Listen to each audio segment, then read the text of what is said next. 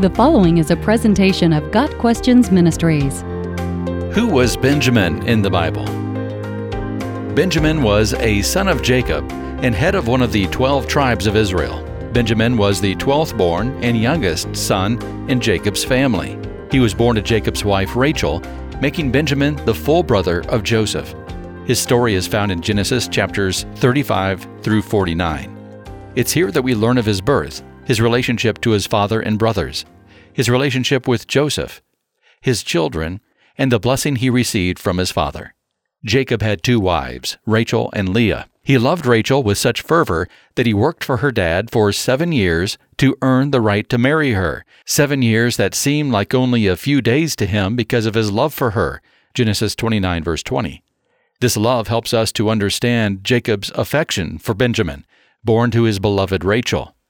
Rachel had great difficulty in giving birth to Benjamin. Her midwife told her that she was having another son. Rachel died in childbirth, but as she was dying, she named her son Ben-Oni, which means son of my trouble. Jacob renamed him Benjamin, son of my right hand. Benjamin was not part of the conspiracy concocted by his 10 older brothers to kill their brother Joseph.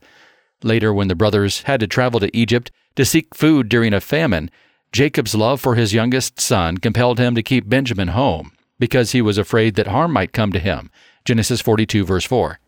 The other brothers traveled to Egypt and met with the governor of Egypt, Joseph, whom his brothers did not recognize. Joseph tested his brothers by accusing them of spying and demanding that they prove their honesty by bringing Benjamin back with them.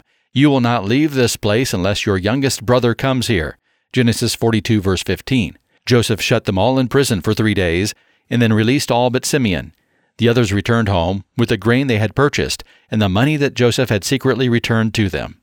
Back in Canaan, Jacob laments his predicament. You have deprived me of my children. Joseph is no more, and Simeon is no more, and now you want to take Benjamin. Everything is against me. Genesis 42, verse 36. For a while, Jacob refused to allow Benjamin to make the trip back to Egypt. He later relented when they ran out of grain, and Judah promised to personally guarantee Benjamin's safe return. Upon arriving in Egypt, the brothers presented themselves to Joseph, who was still unrecognized by them. Joseph, as he greeted the brothers this second time, looked about and saw his brother Benjamin, his own mother's son, and he asked, "Is this your youngest brother, the one you told me about?" And he said, "God be gracious to you, my son." Deeply moved at the sight of his brother, Joseph hurried out and looked for a place to weep. Genesis 43, verses 29 and 30. Joseph showed favor to Benjamin by preparing 5 times more food and drink for him than for his brothers when they gathered for dinner. When it came time for the children of Israel to return to their father, Joseph used Benjamin as the means of further testing them. Joseph placed a silver cup in Benjamin's bag, along with the money for the grain. Joseph let his brothers set out on their journey and then sent a steward after them to feign outrage over the fact that they possessed stolen property. The brothers proclaimed their innocence, but sure enough, the silver cup was found in Benjamin's possession. The brothers tore their garments in grief. As punishment for their crime, Joseph demanded that Benjamin remain in Egypt.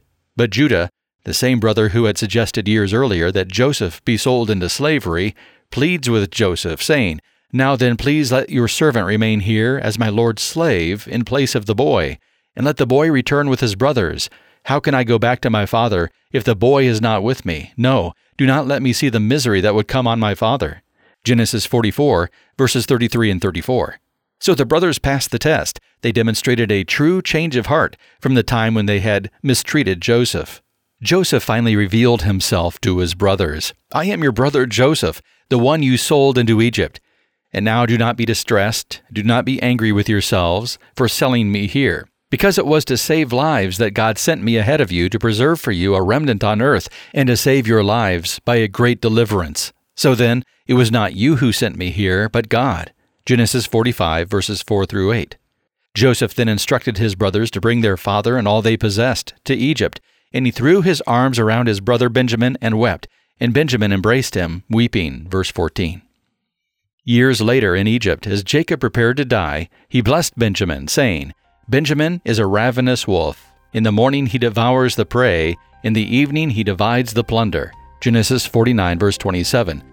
The tribe of Benjamin became famous for their skill in battle and warlike nature.